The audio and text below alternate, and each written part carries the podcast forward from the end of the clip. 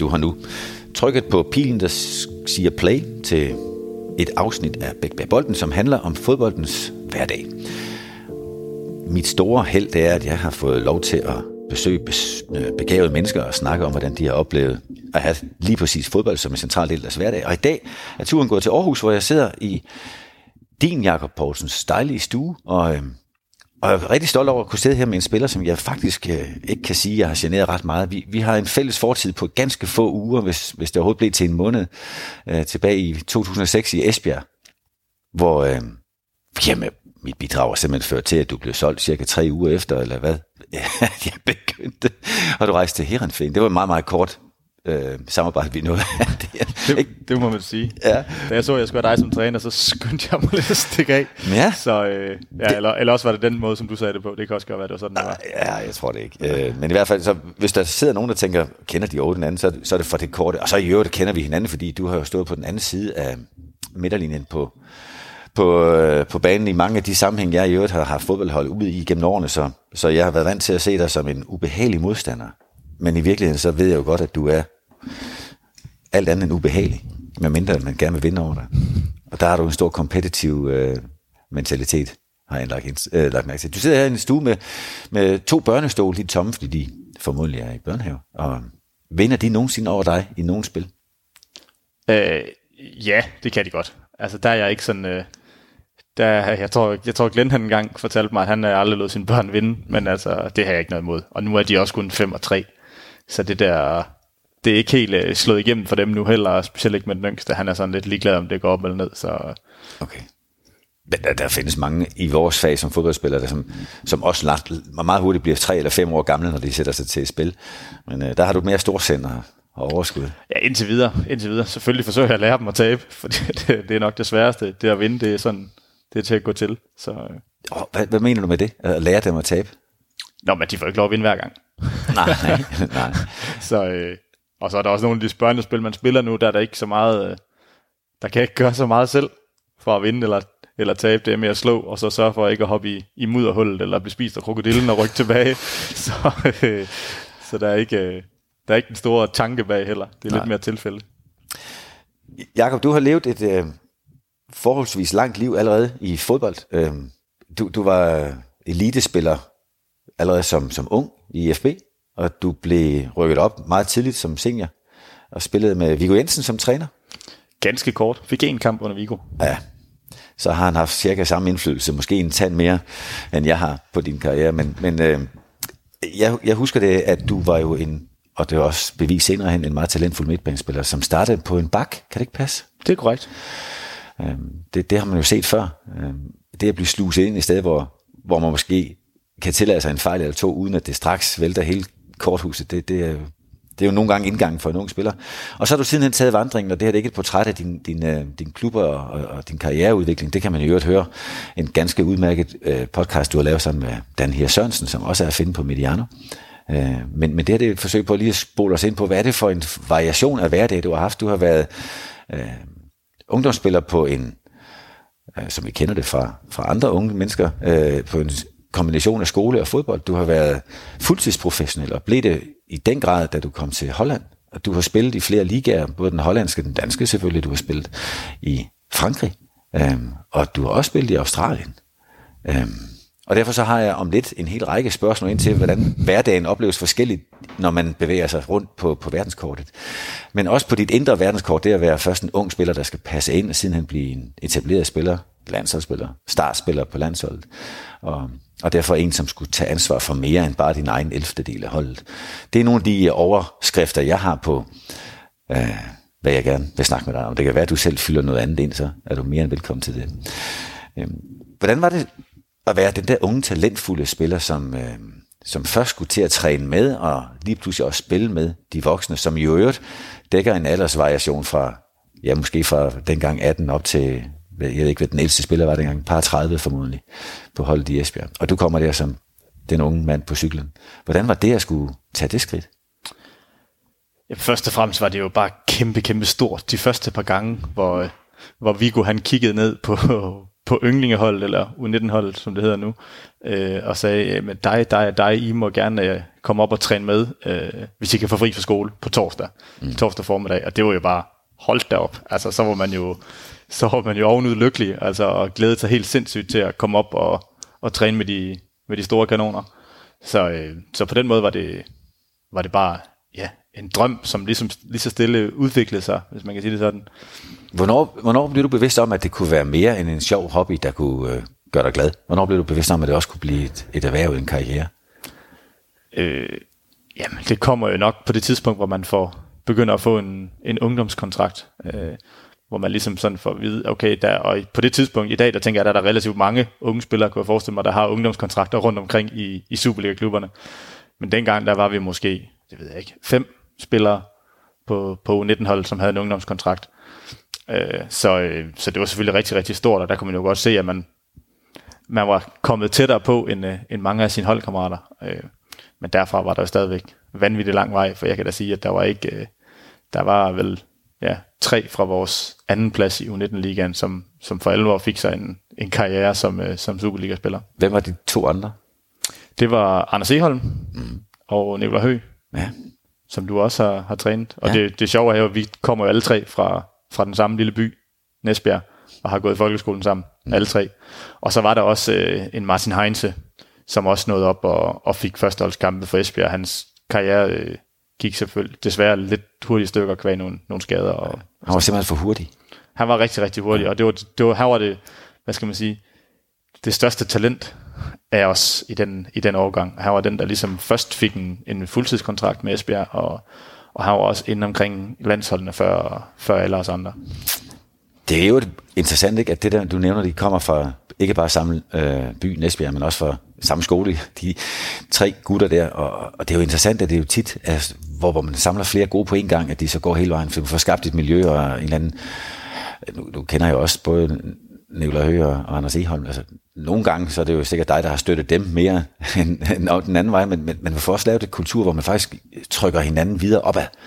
Øhm, det er meget spøjs, at det kan ske, og det er også derfor, man engang ser mindre klubber, nu har du Næsbjerg som, som fødested, øh, tage nogle utrolige spring op, og øh, ja, han stak her for ikke så lang tid siden med, med øh, øh, jo, Jorari, nu skal jeg sige det så godt jeg nu kan, øh, Poulsen, som fortalte om, at de ude i deres, den er ikke lille, det er en stor klub, skjold i antal, men hvor de faktisk havde et fantastisk hold som U13 og U14, og og faktisk mange af dem er både blevet landsholdsspillere og, og spiller professionelt rundt omkring i verden nu. Det ser man jo. Øhm, du nævnte det, nævnte det at, øh, at øh, Martin Heinze var et større talent end i andre, i andre tre. Hvornår blev du klar over, hvilket element i dit talent, der var det mest bærende? Altså fordi man kan både være hurtig, eller man kan være stor, eller man kan være alt muligt godt, som kan være med til at definere en som talent. Øh, er du klar over, hvad det var dit primære talent? Nej, det er jeg faktisk ikke. Øh, jeg vil sige, der er mange af tingene, som sådan er blevet udviklet hen ad vejen, og måske er blevet endnu bedre i, i slutningen af karrieren, altså for eksempel det sparketekniske og, mm. og det taktiske, som, som jeg stadigvæk havde en vis flere for, da, var jeg, da jeg var ung, men som specielt ikke det taktiske, er det jo ikke sådan, at du kommer ind som 18-årig eller 20-årig på, på et hold, og så er der ligesom dig, der ligesom tager dirigentstokken, og så, øh, og så styrer det hele. Der er der ligesom nogle rutinerede nogen, som, som tager den opgave. Øh, men altså, det er jo klart, altså det var, jeg var nok meget all-round, og det siger jo nok også noget om, at de har spillet en, en del forskellige positioner, og ligesom også måske en overgang blevet brugt lidt, hvor der lige manglede en. Øh, så det er nok øh, en god blanding. Ja, og jeg sidder jo ikke med svaret heller, øh, så jeg skal ikke sidde her og vente på, at du siger det, jeg regner med. Jeg kan da bare sige, at øh, de gange jeg nåede at træne med dig, og det gentog sig så sidenhen, når du var hjemme fra Herrenfæn, kan jeg huske, du var et par gange med at træne med i, øh, i FB, når du var hjemme. Øh, altså, det sparketekniske var meget tidligt også et vartegn. Og, og så husker jeg, jeg tror også, du kan genkende det, når jeg siger det, for jeg mener, vi har, vi har vendt det før. Jeg kan huske, da jeg lige begyndte over i FB, at vi skulle til indendørs mesterskaberne, derovre i, i Brøndbyhallen, hvor, øh, hvor jeg som ny træner tænkte, at der må nok være en forventning om, at jeg kommer med nogle idéer til, hvordan det skal gennemføres. Så jeg kan huske, at jeg kom to pladser ned igennem bussen med sådan et kort papir. Jeg tænkte, nu skal jeg lige finde ud af, hvor de her nye spillere, de gerne vil spille hen. Og der er sådan noget til din plads. Det har nok været anden eller tredje sæde. så lytter du tålmodigt på, hvad har at sige, og så siger du, ja, men ja, jeg har faktisk tænkt det her, og så hiver du et stykke papir op af lommen, hvor du har skrevet op, hvordan man stiller op, og hvem der spiller hvor, og hvordan det skal gennemføres. Og så tænker jeg, fint, det kører Jakob, og så vandt vi helt lortet, og det var, det var 100% på det papir skyld, du havde lavet. Så din fornemmelse for spillet, hvad enten det har været det store spil på udendørs eller indendørs på den lille bane, har været, har været til stede. Ja, og lige netop med det der, der kan man sige, ja, altså på det tidspunkt, der spillede jeg ufattelig meget indendørs, og den der turnering, den ligger jo lige, når man møder ind efter en, til vinteropstarten der, så, øh, så der kom jeg jo direkte fra, fra gulvene i, i diverse haller rundt omkring i Sydvestjylland, så, øh, så på den måde var jeg inde i det, og så ja, jeg ved egentlig ikke, hvorfor jeg gjorde det, men altså, jeg vidste bare sådan nogenlunde, hvem der var gode til det, og hvem der spillede det på holdet, og så, øh, ja, så var det nok også noget at gøre med det, du siger med, at jeg godt øh, kunne se det, og har heller ikke noget imod at tage, øh, tage dirigentstokken, og ligesom at være den, der ligesom øh, tager beslutningerne og får dem, får dem ført ud i livet. Nu, nu har jeg en forventning om, at vi også senere når at snakke lidt om, hvad, hvad du kunne tænke dig at lave fremover, og, og hele og det er jo ikke nogen hemmelighed, du også har nævnt, at du godt kunne se dig selv som træner. Og hele det øh, aspekt at være en, en du sagde, dirigenstok, øh, at være en leder, at være retningsgiver for de andre, det, det har jeg jo set som din, mm, dit primære karaktertræk for meget, meget tidligt som spiller. Og jeg gætter på, at det kommer fra, at du er både voldsomt passioneret omkring det at spille fodbold. Altså, det har altid virket som, at du var voldsomt begejstret for fodbold, og ikke gjorde det af hverken nød eller tvang. Øhm, og, og hele det engagement fører jo noget med sig. Er det, kan du genkende det, at du har følt dig, ja, at du brændt så meget for det, så der aldrig har været et offer forbundet med det? Øh, ja, det kan jeg sagtens. Det kan jeg sagtens. Øh, jeg har altid haft det sådan, at jeg synes bare, det var overdrevet fedt at spille fodbold. Mm. Øh, og det har aldrig haft, jeg har altid heller ikke haft sådan en, en karriereplanlægning, hvor jeg har sagt, ah, nu skal jeg det, og så på det tidspunkt, så skal jeg det, og så om fem år, så er jeg forhåbentlig i udlandet og spiller på landsholdet og så videre.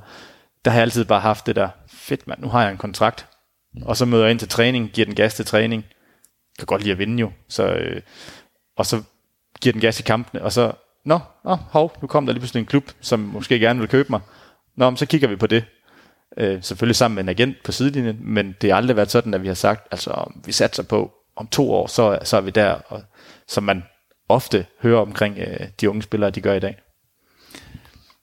Tror du på, at man kan det? Altså ikke at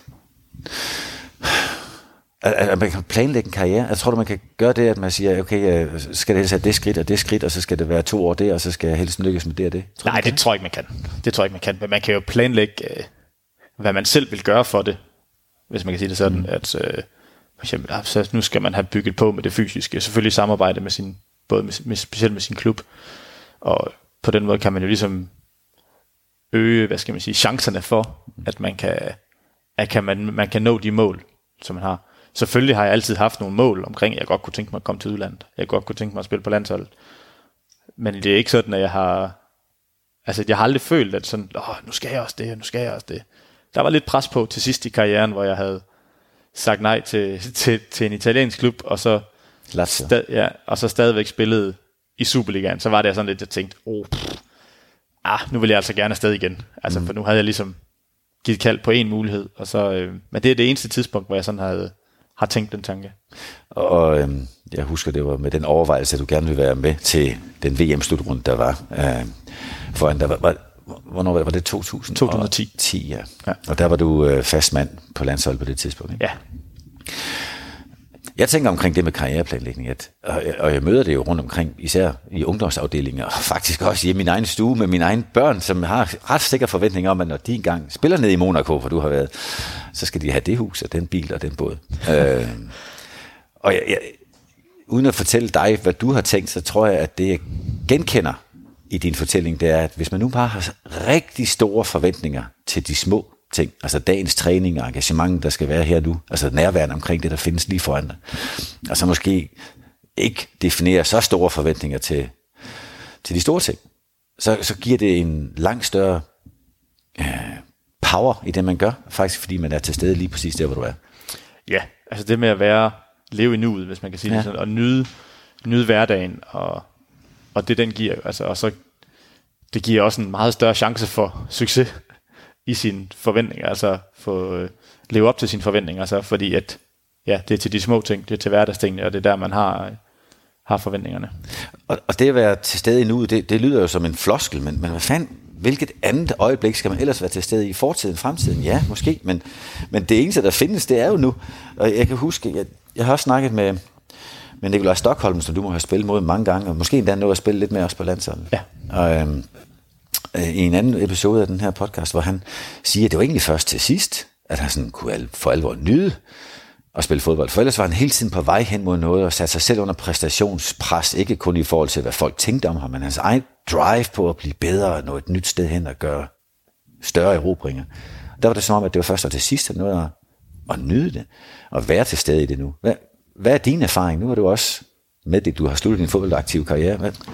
Det var måske lidt omvendt, Nå. vil jeg sige. Altså, jeg synes ikke, der var det store pres som ung og op igennem, op igennem årene. Øh, det var måske, jeg synes måske presset var større. Ikke at jeg ikke nød det, men jeg synes måske presset på mig selv var større, da jeg sådan blev en vigtigere del af holdet, og ligesom en af, en af lederne på de hold, jeg nu spillede på. Og, og det var ligesom en, ligesom mig, som, som de andre ligesom skulle læne sig op af, og det var ligesom mig, der skulle holde, holde styr på holdet. Det var der, jeg synes, der måske var det største pres, men til gengæld også et rigtig fedt pres. Men jeg synes egentlig, jeg har været ret god til at, at nyde livet som fodboldspiller og, og hverdagen.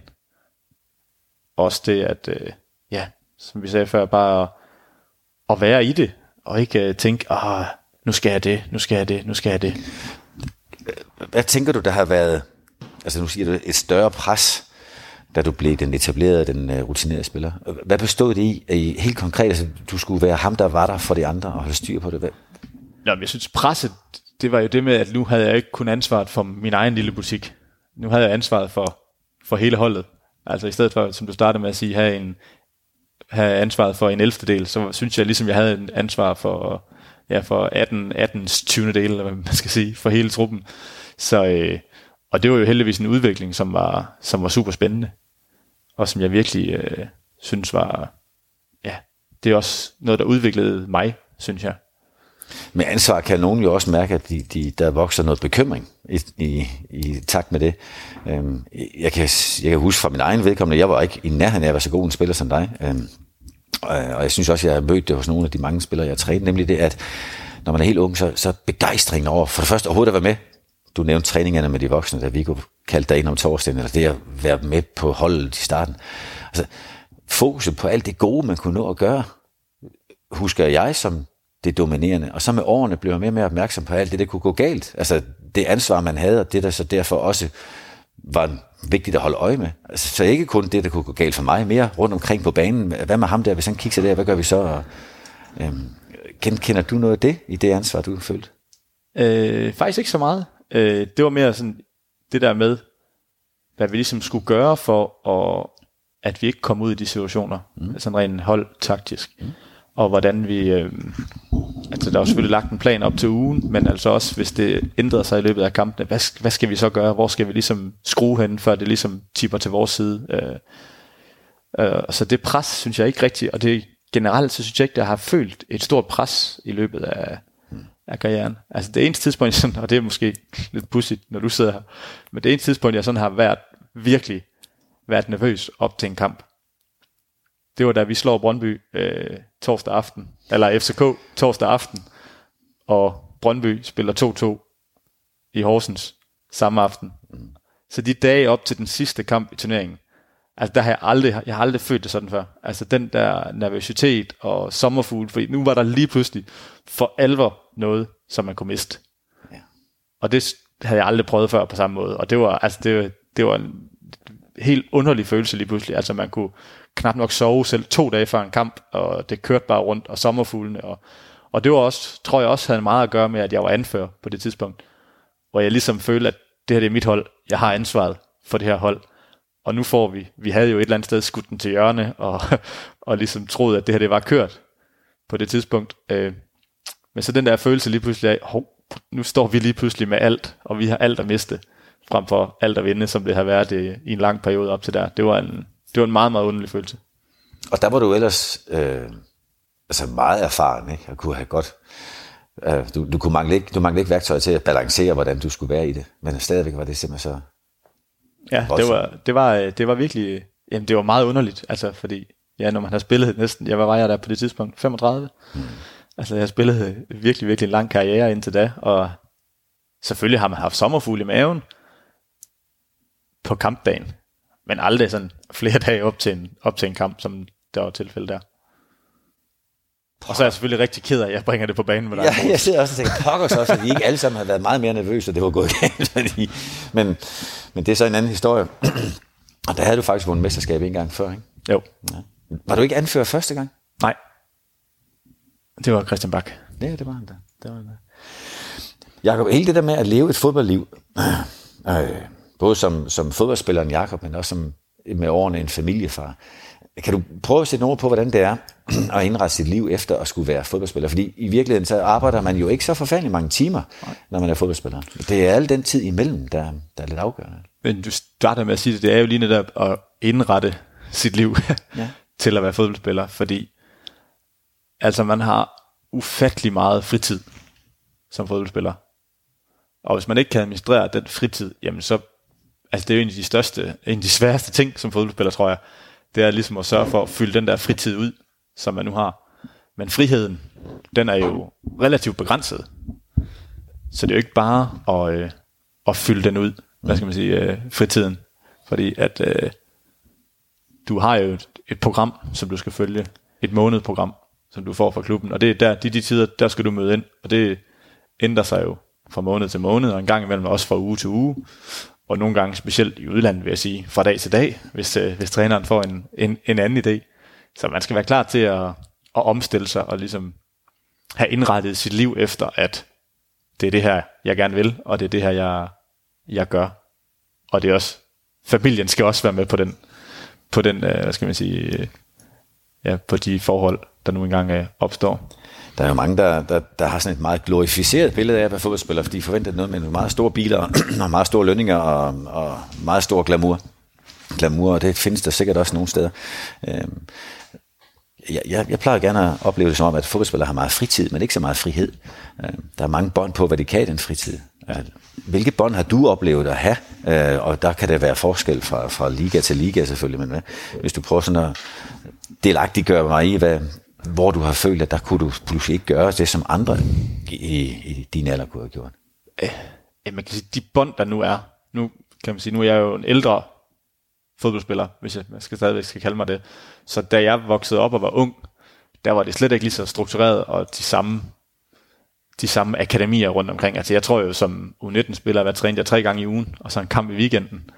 Altså i dag, der tror jeg, de træner syv gange i ugen, og en kamp i weekenden, og bor på diverse, altså bor på i klubben, så øh, der er jo sket en kæmpe, kæmpe udvikling der, og der er jeg faktisk glad for, når jeg kigger på mit sind, og det har selvfølgelig måske været anderledes, hvis det var, jeg var vant til det og vokset op med det. Men hvis jeg skulle puttes ind i den kasse nu, det tror jeg, jeg vil have svært ved. Fordi jeg synes egentlig ikke, at mine offringer har været så store, fordi jo, det er jo klart, du kunne ikke drikke dig fuld, du kunne ikke spise på McDonald's hver dag, øh, og de der ting. Men det var jo nogle ting, som var relativt nemme at ofre, synes jeg, for ligesom at, at leve sin drøm. Og de eneste, hvad skal man sige, begrænsninger, man havde, det var dem, man satte på sig selv. Altså, du bliver nødt til at gå ordentligt tid i seng, og, fordi det er ligesom, det er jo altid dig selv, det falder tilbage på. Ja, og der kan man sige, hvis nu man er Altså, der er mange fordomme omkring, hvem der er kloge, hvem der ikke er så kloge øh, idrætsfolk. Hvis nu tager folk i individuelle idrætsgrener, bare tage en bokser for at finde et sted, hvor der er mange, der tænker, de, de, de, øh, de lever øh, et liv i, i øretæverne, på øretævernes holdpladser. Der må være et eller andet der, der, der udfordrer dem. Men de ved sgu da godt, undskyld mit sprog, godt, hvornår de skal stå op, og hvornår de skal spise, hvis de skal bokse en kvalifikationskamp til OL. Fordi ellers, hvis de ikke forbereder sig maksimalt, så får de bare ondt i hovedet. Ja.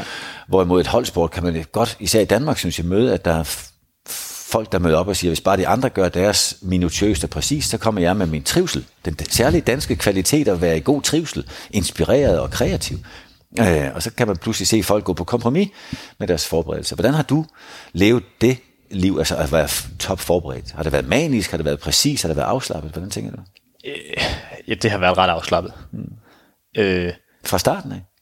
Også fra starten af, ja. Altså, for det var bare en anden tid. Altså, vi hyggede os helt sindssygt med at spille kort efter træning og imellem træningerne og i bussen til og fra kamp. Og man var ikke på hotel dagen før kamp, øh, hverken ude eller hjemme. øh, selvfølgelig var der, altså jeg synes altid, jeg har været god til sådan at, at få det rigtigt at spise op til kampen, gerne et par dage i forvejen, så man ligesom får bygget energidepoterne op, og man er klar til at lave den der fysiske udfoldelse, der skal være. Men jeg har aldrig været sådan altså virkelig, virkelig striks omkring min, min forberedelse, øh, at jeg skulle det ene og det andet, eller skulle gå i seng på det tidspunkt. Altså, det har været sådan meget... Øh, det var måske først, når jeg kom lidt senere hen, at jeg forsøgte sådan at få måske, hvis jeg kunne få en middagslur, specielt inden de, de sene kampe, jamen så, så forsøgte jeg at få lagt det, lægge det ind. Men igen, så kom der børn ind i billedet, og så, mm. så var det ikke altid lige det var muligt, selvom det ret ofte har været muligt. Så, øh, så jeg har været meget, meget afslappet omkring det.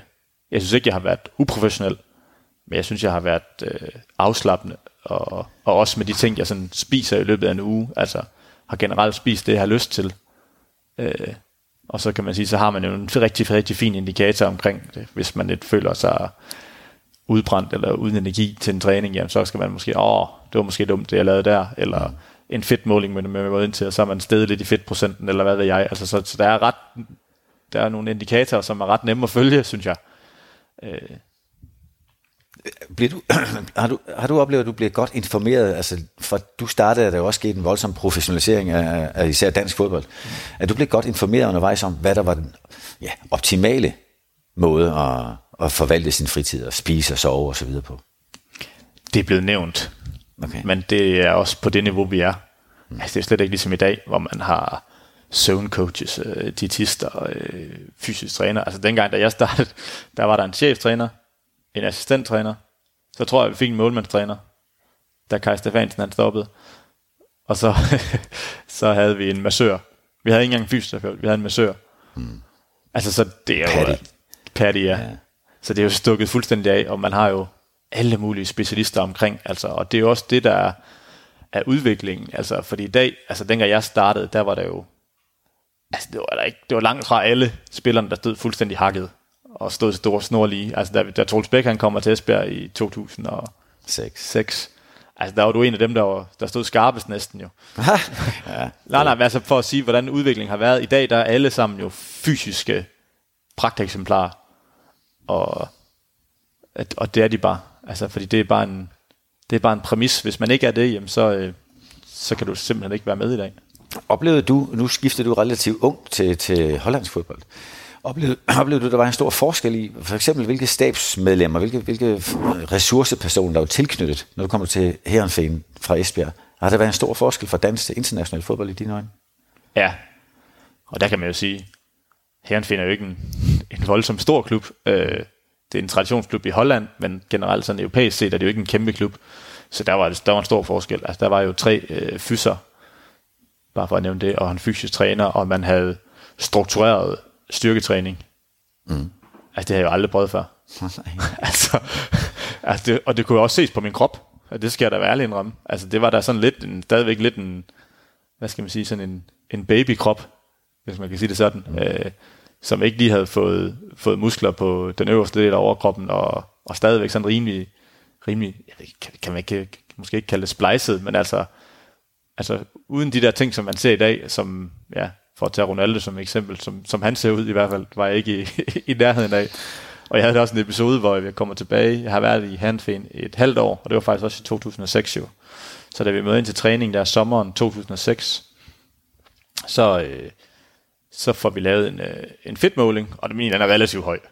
Ja. Den er ret høj, faktisk, vil jeg sige. Jeg har aldrig fået målt fedt, mm-hmm. før det tidspunkt heller. Så jeg, altså, så, så står jeg med ryggen til, så kommer min træner over, og min træner har tidligere bokser, og rigtig en hard hitter, også på fodboldbanen.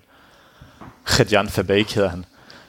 Så kommer han over, jeg står med ryggen til, og så tager han lige fat i, øh, i håndtaget på, lige nede, hvad hedder sådan noget, ja, hernede på siden.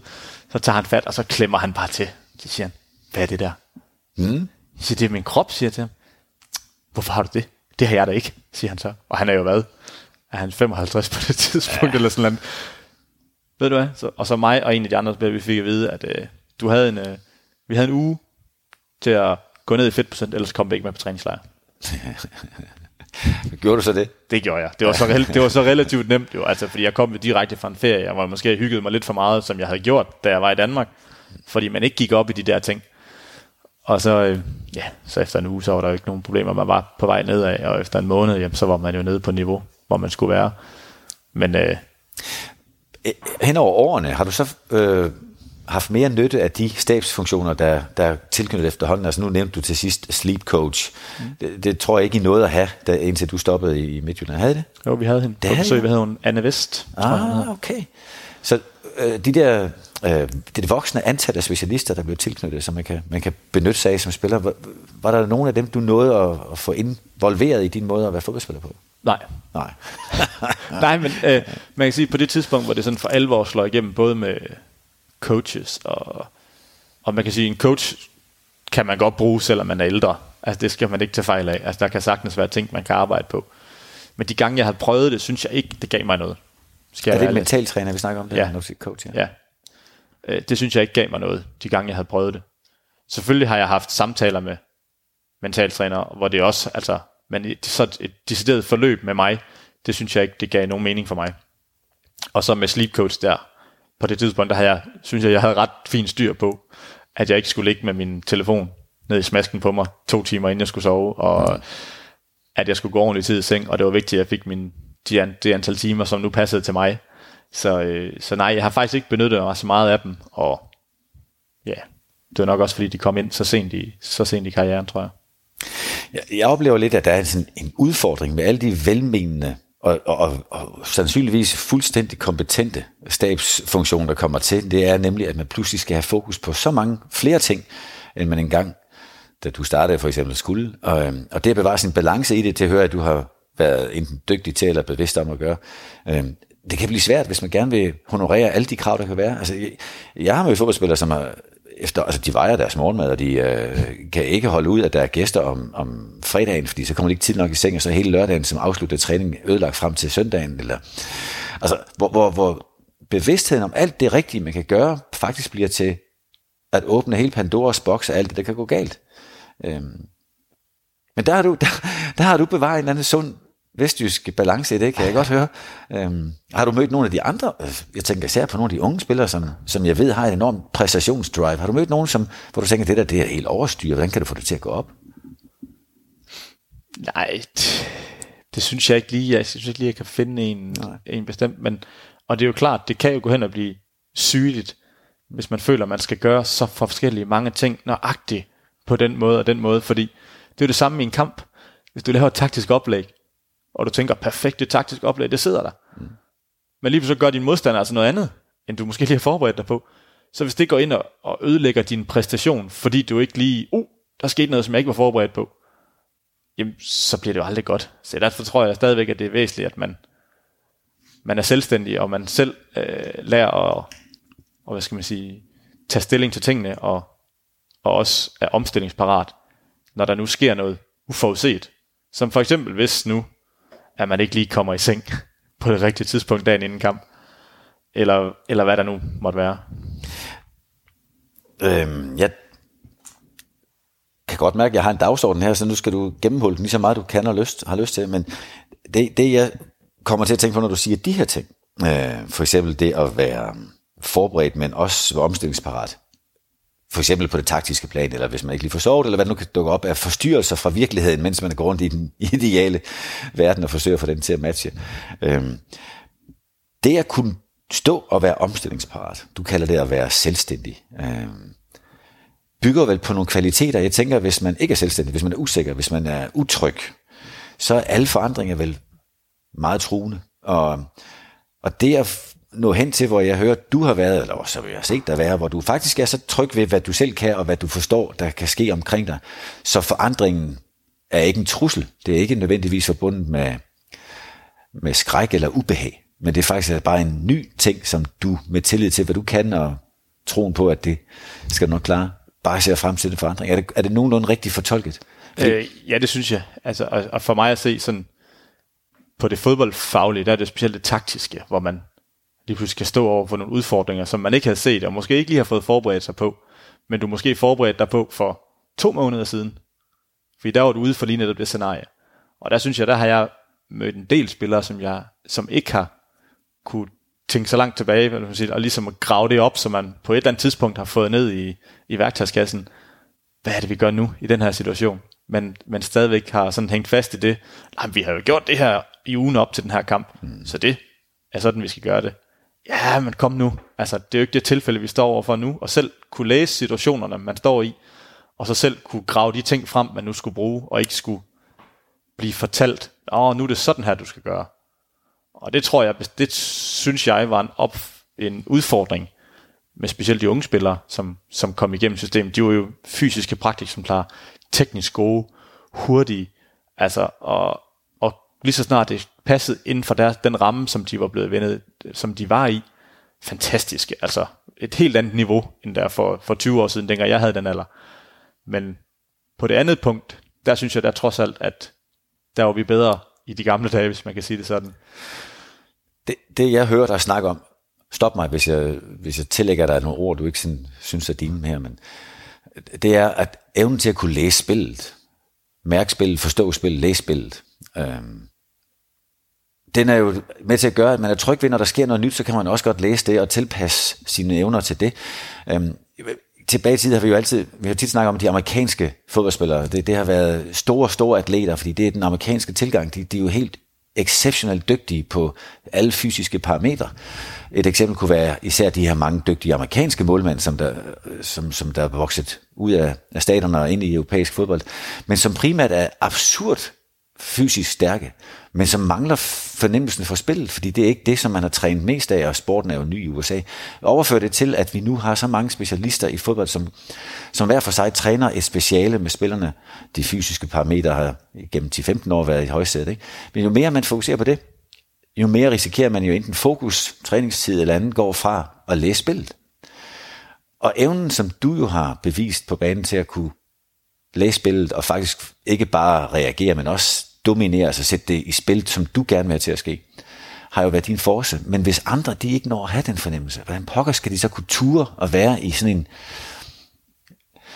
en forandring? Altså fordi det du snakkede lidt om, at de unge spillere, der har en plan, og så holder de fast i den, taktikken er lagt, at det er den, der skal matches. Øh, og, og selv når det ikke rigtig ser ud til at være det, der sker derinde, så er det det, de leder efter. Altså manual fodbold.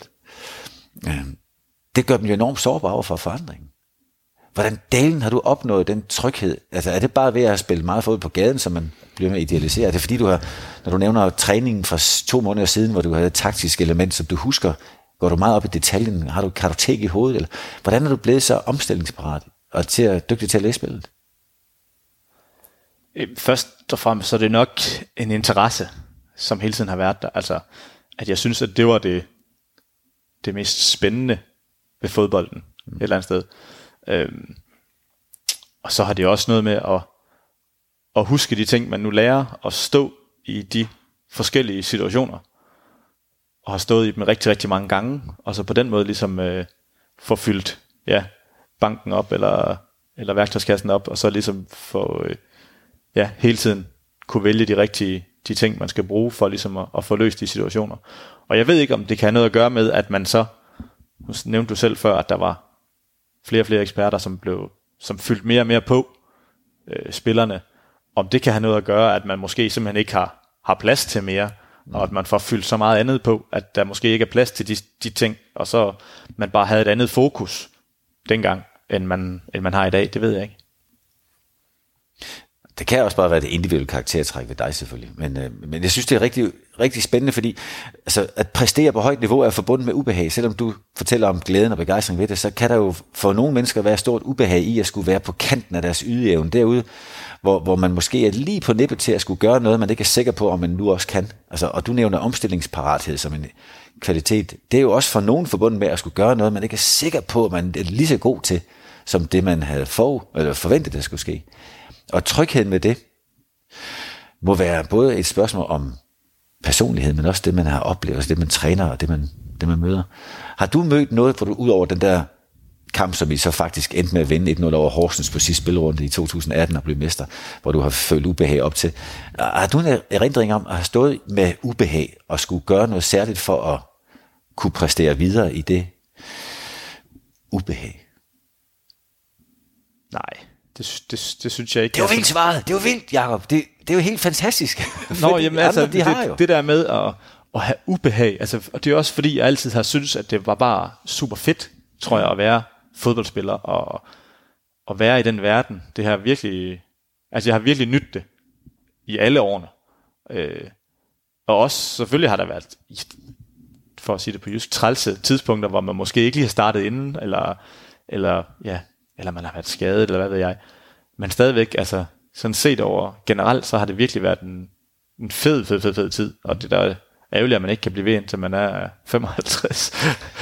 Stanley Matthews, han spillede næsten til, han var 55. Ja, jeg tror også, der ikke er noget med en, øh, en sydkoreaner nu, der lige er stoppet her i en alder af 44, har spillet fast i den, i den bedste liga derovre. Ja, sejt. Men uh,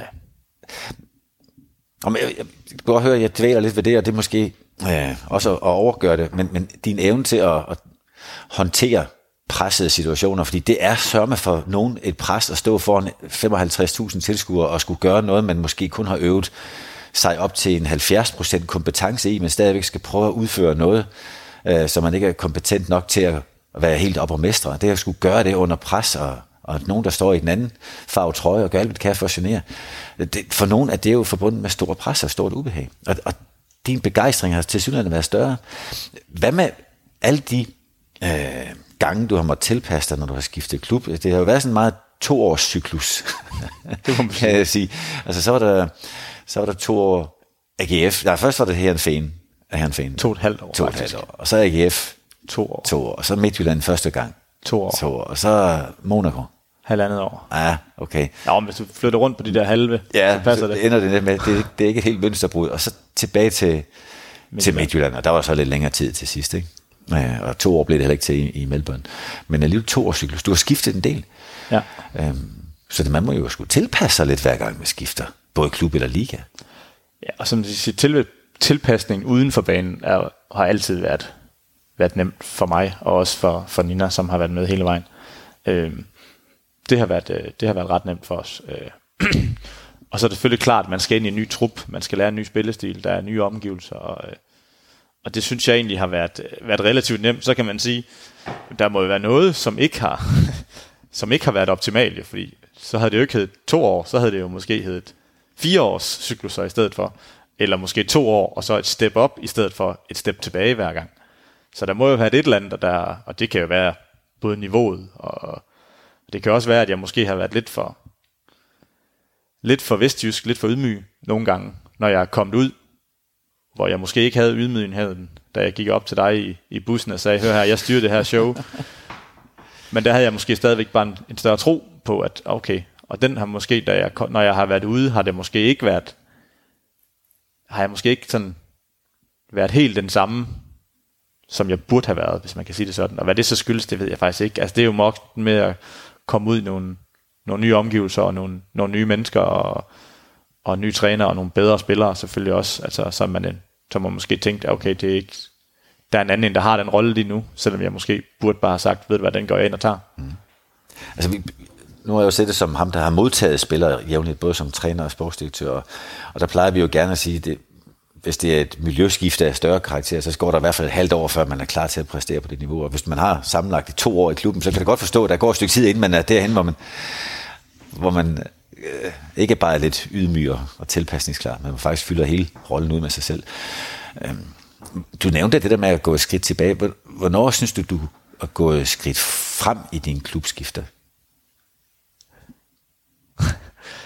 Øh, Det kan ikke gået tilbage hele tiden, mens du blev mester og mester og mester. nej, jeg går jo et skridt frem, da jeg tog til Monaco, kan man sige. Ja. Og igen, da jeg tog fra, eller også inden da, da jeg tog fra Esbjerg til Herrenfæn. Til de to gange, jeg tager til udlandet, der er det jo et skridt frem. Og så selvfølgelig også, da jeg rykker ned med AGF, og så tager skridtet til Midtjylland. Det er jo også, det er ikke et, øh, et syvmile skridt, men det er et, trods alt et skridt fremad, kvæg at jeg ligesom ikke havde særlig meget lyst til at spille første division. Når nu du har skiftet klub så meget, som, eller så meget, okay, det lyder som om, at det er helt voldsomt, men øh, de gange du har, øh, hvad har du oplevet af forandringer i de miljøer, du har været i? Altså både for den sags skyld i lille Danmark, men også når du har skiftet land. Kan du, kan du lige rise nogen op? Har du sådan nogle præsenter, hvor du tænker, det var godt nok anderledes, ud over sproget eller måden at træne på? Det kan også godt være omgivelsens måde at se fodbold på, eller... Øh, jamen, jeg kan sige, altså, da jeg tog til Monaco, der kom jeg jo også til, hvad skal man sige, til, til Sydeuropa, og, og der var jo, altså, egoerne på en eller anden måde større, hvis man kan sige det sådan. Nu er Monaco vel også et sted, hvor man Jo, men da jeg kommer ned, der er det trods alt stadigvæk kun den næstbedste række. Ja. Men, øh, men der for eksempel, da der man sådan forsøgt at gå ind og fortsætte den stil, man nu har haft fra, fra her- herhjemmefra, hvor man ligesom gik ind og styrede det hele og dirigerede med folk, og så havde vi en senegalesisk angriber, og han mente absolut ikke, jeg skulle bede ham om at sige, at han skulle flytte sig til højre og venstre, eller gå i pres, eller hvad han skulle. Nej. Der skulle jeg bare tige stille, ah. fordi det, det skulle han nok selv styre. Altså, og det er jo sådan, ja okay, så, så prøver jeg at lade være med at råbe så meget efter dig. Men stadigvæk, altså det er jo, det er bare en anden mentalitet og en anden tilgang til tingene. Omgivelserne må også, altså Herrenfen har meget ofte meget udsolgt til deres hjemmekampe. Havde, Nå, det er jo gået ned ad bakke også. ja. Øh, men da jeg var dernede, der havde vi stort set 30.000 hver gang. Ja. I en by med 30.000 indbyggere. Ja, det er okay. Der er et ret stort opland selvfølgelig i Friesland, mm. men der er sindssyg opbakning. Og det, det er der jo nok stadigvæk, men der er bare ikke så mange på stadion længere. Og man kan sige, at resultaterne s- siden dengang, vi spillede europæisk hvert år, og året efter jeg smuttede, der vandt de pokalen. Mm. Så de havde jo præsteret vanvittigt godt i den periode, vi var der. Men siden dengang har det ikke rigtig været oppe på samme niveau, selvom man har fået haft ja, store trænere indover. Jeg tror, at Marco van Basten måske har været træner på et tidspunkt. Og, men det er bare ikke spillet, men det virker til nu, synes jeg, nu er jeg lige har sådan fulgt lidt med på sidelinjen, at de måske har, har gang i noget bedre i denne sæson, end de har haft i, i lang tid. Men hele det, altså næsten 100% opbakning, kan du sige, i lokalmiljø, altså fordi jeg er godt klar over, at det ikke alle 30.000 tilskuere kommer ind fra bygrænsen, gjorde det nej. jo også, men, men den massive betydning, det har lokalt, med for eksempel Herrenfen, har jo en meget stor modsætning til Monaco. Altså, du har haft større tilskuertal både i AGF og i Hern- Herning, end du havde i, i Monaco. Ja, Hvordan, hvilken afsmætning på den hverdag, du levede, har det givet? Altså det ydre forventningstryk, eller den ydre interesse? Ja, man kan sige, altså hvis vi tager Herrenfen og Monaco, så er det jo, altså, det er jo de største modsætninger, der overhovedet kan komme ud fra. Mm. Altså i, i Herrenfen, hvor alle interesserer sig for fodbold. Alle synes, det er super. Alle er super ydmyge og helt nede på jorden og venlige og imødekommende og siger hej og oh, fed kamp i weekenden. Og, altså tager det hele meget, meget stille og roligt. Og så tager du til Monaco, hvor du har, i stedet for 30.000, så har du 2.500 på stadion. Jeg tror, der er plads til 18.000 på stadion dernede. Og de 2.000 af dem, det er, øh, det er turister, som lige tilfældigvis er forbi. Og så er der selvfølgelig de 500, som så trods alt er fans. Og man har egentlig en, en rigtig, rigtig fin fanbase i Monaco. Fordi det er jo en traditionsklub i Frankrig, mm. trods alt. Øhm, men bo i en by, hvor der er ingen, der aner noget om fodbold. Der er ingen, der interesserer sig for det. Mm. Øh, de interesserer sig for, hvilken champagne de skal have til aften nede på deres jagt. Øh, og så, altså, så det er bare så store modsætninger, men der er selvfølgelig stadigvæk rigtig, rigtig, og så presset. I Herrenfin var der måske ikke så meget pres, men der var der slet ikke noget pres i Monaco. Jo, der var intern pres fra ejerne, mm. men ellers, altså, så var der, der var ikke nogen, jo, der var også mange fans, men det var ikke, øh, der var ikke synderligt pres på. Men det at udsætte sig selv, eller udsætte sig, det lyder som om det er en, en ubehagelig, men det, og, og fungere under så forskellige rammer, er jo også med til at, at forme ens person. Øh, hvis nu, jeg påstår, det er ikke sikkert, at det gælder for alle, men det er et livsstilsjob at være fodboldspiller, det er da også at være fodboldtræner jo. Det er et livsstilsjob, fordi du bliver identificeret meget, også af andre, igennem det arbejde, du har. Øhm, Det vil være nemt også i dag at gå rundt i Aarhus og sidde med folk, der siger, at du er ham nummer syv af spilleren. Øhm, Du har også nummer syv i AGF, er det ikke? Nej, 14.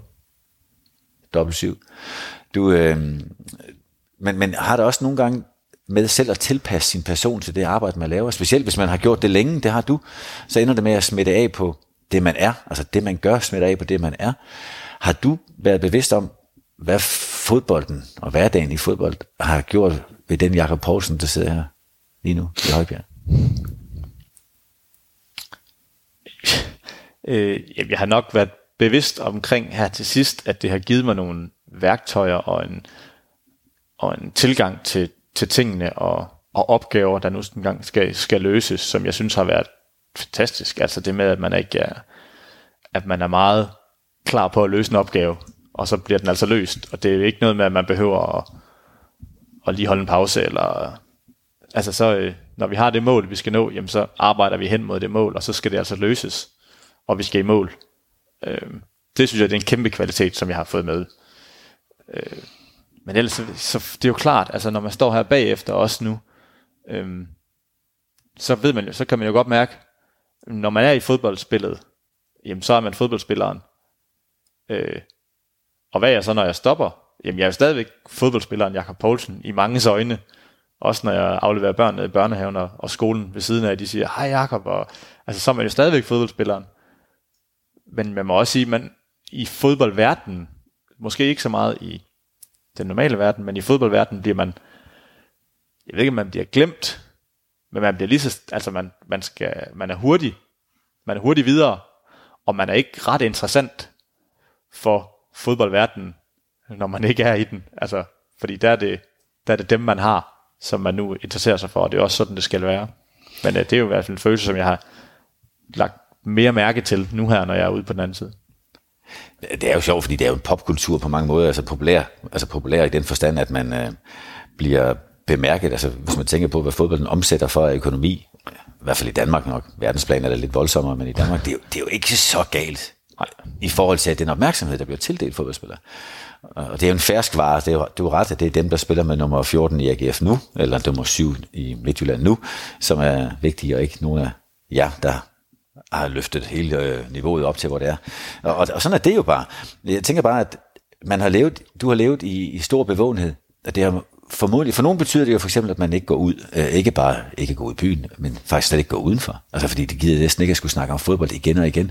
For nogen betyder det, at de øh, ikke selv tør, tør handle ind, fordi øh, folk har pludselig en mening om, om ikke der er lige lovligt mange fede franske oste i den pose, der du på står og putter at tage med hjem fra Føtex. Øh, og hele den der ærgelse over at blive konfronteret med det, der ellers er hver mands ret, kan jo godt påvirke nogens, nogle fodboldspillers liv. Hvordan har du lige præcis på det punkt håndteret det? altså igen, det har jeg taget meget, meget, meget afslappet. Mm. Altså, jeg har, nu kan man sige, nu har jeg heller ikke spillet, jeg tror, den, den episode, du henviste til, det er måske Martin i, i Udine eller Firenze, altså hvor han, øh, hvor han i hvert fald havde svært ved det nogle gange, men altså, jeg har jo ikke været nogen steder, hvor det har været så voldsomt. Altså, man kan sige, den største fodboldby, jeg har været i, det er vel sagtens her i Aarhus. Mm. Øhm, og der har aldrig været noget. Selvfølgelig har der været noget, nogle få negative ting, men det her måske, hvis man har været ude med nogle gutter og været i byen, og har fået noget alkohol, altså så kan det være, at der er nogen, der måske lige har været lidt rapkæftet og har forsøgt at få en konfrontation eller et eller andet, men det har været meget, meget, meget begrænset. Og generelt så har folk været super søde. Altså det har de. Men jeg skal også være lidt om, jeg har også været er ligeglad. Altså hvis der er kommet nogen hen, og jeg har fået alkohol, og de spørger, om jeg har fået et billede, så siger jeg nej. Mm. Altså også selvom de stort set står med telefonen i hånden, og er klar til at tage det der billede, så siger jeg nej. Altså, det vil jeg ikke nu. Altså der, har jeg, der er jeg også, også, hvis man er ude at spise med, altså med en familie, ude at spise med familien, når der kommer ind hen og siger, nej, ikke lige nu. Jeg vil gerne komme hen til jer, når vi er færdige, men det bliver ikke lige nu. Altså fordi der har vi, der vil jeg også være mig selv. Altså. Mm. Og det, det synes jeg egentlig, jeg har været. Og der er måske nogen, der synes, at det er sådan lidt, gør det nu bare. Men nej, der synes jeg, der har jeg stadig min ret til, at, øh, at der vil jeg være mig selv, og være der, hvor jeg nu engang er. Og det, de fleste har også taget det rigtig, rigtig fint. Så, ja. øhm. Og det synes jeg også, man skylder Nina og børn, ikke? Altså, at man faktisk er der, hvor man bør være, når man er der, og ikke øh, hele tiden på overfladen af, hvad folk de kan få adgang til. Ja. Mm. Men, men er du så nogle gange blevet betegnet som arrogant på baggrund af det? Ja, det ved du måske ikke. Det ved jeg måske ikke, men det kunne jeg da godt forestille mig. Altså, jeg har også mødt spillere, som jeg har mødt første gang, altså, som måske også har tænkt, at jeg var arrogant. Mm. Men det er jo også noget med min, noget, som jeg er blevet meget mere bevidst omkring, mens jeg var ikke var så bevidst om det var ung, det var, hvordan man sådan skulle, altså med andre kulturer, hvordan skulle jeg snakke til dem? Ah, ligesom senegaleserne nede i Monaco, Lige og i Midtjylland altså, har I været Nigerianerne i Midtjylland, ja. altså, der fandt jeg også ud af, at jeg skulle ikke give dem en skideball og råbe for dem, så alle andre kunne høre det. For det synes de ikke om.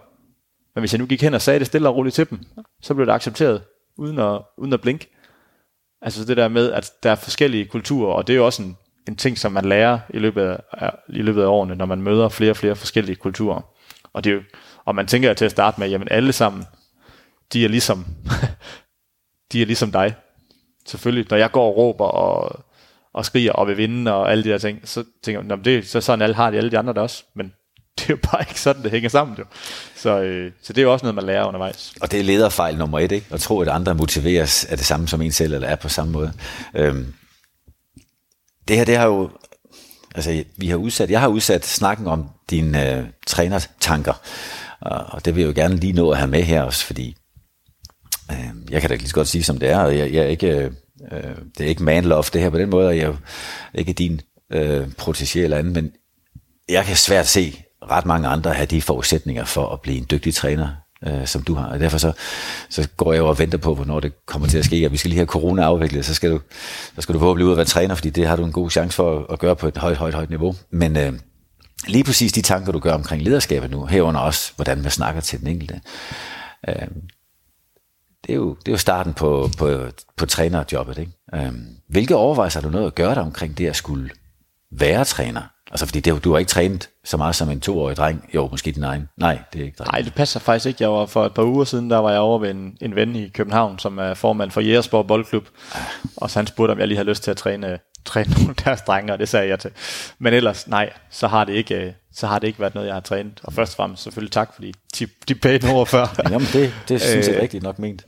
Øh, men nej, altså det, jeg synes, der er vanvittigt interessant ved trænerjobbet, det er jo, det er jo ledelsen af ens øh, spillere, ens hold, mm. ens, øh, hvad skal man sige, stab, og så samtidig med at, at kombinere det med det taktiske, og, og også en ting, som jeg tror bliver endnu vildere på, på fodboldplanen nu, fordi alle sammen er så fysisk, der er de, står de snorlige, teknisk er, har de så, er de så udviklede, at jeg tror, at det næste store ryk ind i fodbold, det bliver det taktiske, hvor man kommer til at se meget større, hvad skal man sige, øh, ændringer både fra kamp til kamp, men det ender nok højst sandsynligt også ud i, at der er mange flere hold, som vil ændre i løbet af kampene, for ligesom at få en, en fordel på det taktiske, fordi folk er så gode rent, øh, rent individuelt.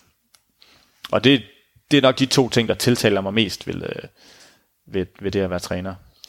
Det er jo heldigvis noget, som der også er under opstart. Det større og større fleksibilitet. Man går mere og mere væk fra, fra dogmatisk fodbold til at have flere taktiske gameplaner undervejs. Øh, folk, der er interesseret i det, kan jo høre den podcast, der er optaget øh, og er udlagt på Playmaker om spillets udvikling i Danmark og i international fodbold, hvor blandt andet Thomas Frank, Ole Bjur og Ken Heiner Møller bidrager til det. Den findes derude på, på de forskellige podcasters catchers. Og jeg noterer mig også, at du i din spillerkarriere har været i stand til at være fleksibel taktisk, og du undervejs også i kampene har været opmærksom på, hvad der kan ændre sig. Og nu snakker du også om, at det at være øh, taktisk fleksibel som, som træner, når det sker. Øh, hvilke andre opgaver tror du, der ligger for, for en træner i fremtiden? For eksempel dig? Udover at lave ledelse og taktisk fleksibilitet, er der, jeg tænker på de mennesker, der vokser op omkring os lige nu og kommer med de kendetegn, som en ung spiller, der, der er født i 2005, kan have, når han bliver professionel fodspiller med på. Jamen altså, det er jo, jeg tror, det bliver mere og mere et lederjob, hvis man kan sige det sådan. Og, og igen med alle de specialister, som der er omkring holdene, jamen så, så tager de så jo nok af mere og mere af det, af det fodboldfaglige og sprinttræning eventuelt, og sparketræning, og, og det kan også være, at det ender ud med, at man en dag får en, en taktisk træner, og så ender det, så kan det være, at en, en, en cheftræner kun skal, skal lede op og ned og til siden, hvor, og ligesom holde styr på, på den, og så tage sig af det, det mediemæssigt. Så, øh, så det er spændende at se, hvordan det hele udvikler sig. Altså, jeg har selvfølgelig nogle idéer om, hvad jeg synes, der er det spændende, som jeg nævnte før. Men ja, skal vide, hvor det ender. Og du ser dig primært som cheftræner, ikke? Altså, tænker jeg med den karakter, du, du har udviklet. ja, det ved jeg ikke. Altså, jeg er godt klar over, at jeg kommer ikke til at starte som cheftræner. Men min ambition er jo selvfølgelig på sigt at blive cheftræner. Mm. Men jeg er også klar over og ydmyg nok til, at ja, jeg synes, jeg har nogle kompetencer, og jeg synes, jeg har nogle ting, jeg er god til. Men jeg er trods alt ikke... Øh, altså det er jo ikke sådan, ligesom da jeg er færdig med at spille fodbold, hvor man stort set er udlært som fodboldspiller, der er jeg jo så langt fra nu som træner. Altså jeg, jeg starter jo forfra nu, og skal selvfølgelig lære. Og derfor tænker jeg også, at den bedste løsning for mig, selvfølgelig kan det være, hvis man kan blive cheftræner på et lavere niveau til at starte med, eller komme ind som, som assistenttræner, eller, eller en anden type træner, som man ligesom kan, kan lære nogle ting fordi folk, der nu har været i gamet i rigtig, rigtig mange år. Mm. Og nu skal jeg jo ikke sidde her og den gamle nisse, der skal prøve at komme med god råd, men husk lige at tjekke af på de tre afgørende punkter. Har du tid? Fordi du har lyst, og du har evner, øh, men har du tid? Det skal man også lige huske. For så... Og det er også, det skal jeg være lidt om, det har jo været min, altså det er grunden til, at jeg ikke har været, er længere med min trænuddannelse nu, jo, det er jo fordi, jeg lige har tænkt tanken, jamen det er sgu også meget fedt at fri weekenderne. jamen det er det, og den tanke har jeg jo tænkt ind til for måske 5-6 år siden. Men der finder jeg så også frem til, jamen det er jo trods alt stadigvæk fodboldverdenen, jeg vil være i, og hvilken rolle, synes jeg, sådan lige umiddelbart er, er den mest interessante, og det, det er jo så den vej, jeg forsøger at, at gå nu. Og jeg skal gerne gentage, for dem, der sidder derude og leder efter træner, så kan jeg, kan jeg simpelthen, uden at kende hele jeres øh, udvalg, så kan jeg simpelthen ikke forestille mig, at der kunne være mange andre mere spændende kandidater end dig, Jacob. Jacob, tusind tak, fordi du gider at dele dine erfaringer med at være i fodboldlivet. Øhm, vi kan jo mødes igen om nogle år, når du skal sidde og fortælle om, hvordan det er at være fodboldtræner. Og, og indtil da, så, så håber jeg, at du får alle de friweekender, du skal bruge nu her inden for coronapausen, og så du springer ud og, og hjælper dansk fodbold til det næste nye niveau, når du, når du engang skal i træningstøj igen. Tak for din deltagelse, Jacob. Jamen, det var slet. Det var enormt hyggeligt. Det var det faktisk. Og jeg håber også, at jer, der har hygget, øh, hygget jer med, jeg skulle sige, lyttet med derude, har synes, det var en god oplevelse. Hvis I gør, så kan I trykke ind igen næste weekend. Det var næste tirsdag, der kommer der en til, Bæk med, Bæk med bolden. Indtil da kan I komme med forslag og tips, hvis I har ønsker til gæster eller emner på trospæk.com. Indtil da, ha' det godt.